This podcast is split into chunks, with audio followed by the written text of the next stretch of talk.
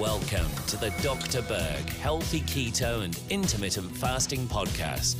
Now, your host, the man taking your health to a whole new level, Dr.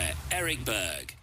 So, what is the best treatment for those annoying eye floaters that 70% of the population has? Well, it's a very simple and inexpensive solution. It actually is going to be free, but let me just first explain what an eye floater is. It's a strange little worm like cobweb piece of something in your eye that tends to float around, especially if you try to focus in on it or when you look away. Now, it's not dangerous, but it's just annoying. What it actually is is a piece of collagen fiber that creates a shadow in the back part of the eye, the retina, that gives you this um, image.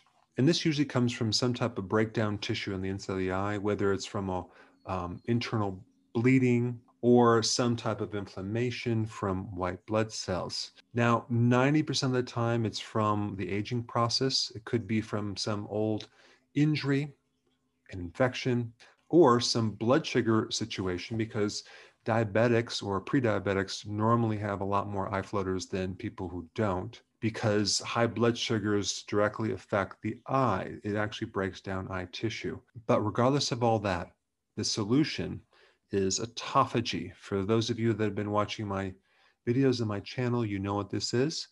But if for those of you that are new, autophagy is a condition where your body is recycling old damaged protein. So your body is taking these old proteins, recycling them, and making them into new proteins. And the biggest thing that stimulates this is fasting. So a combination of intermittent fasting and periodic prolonged fasting, like 72 hours or even 48 hours every so often, would be the absolute best thing you could do to help get rid of these floaters. Now, there's no studies on this that I have found, but you might want to try it because not only is it not expensive, it's actually free, but um, you'll see a lot of other benefits that go beyond just getting rid of your eye floaters.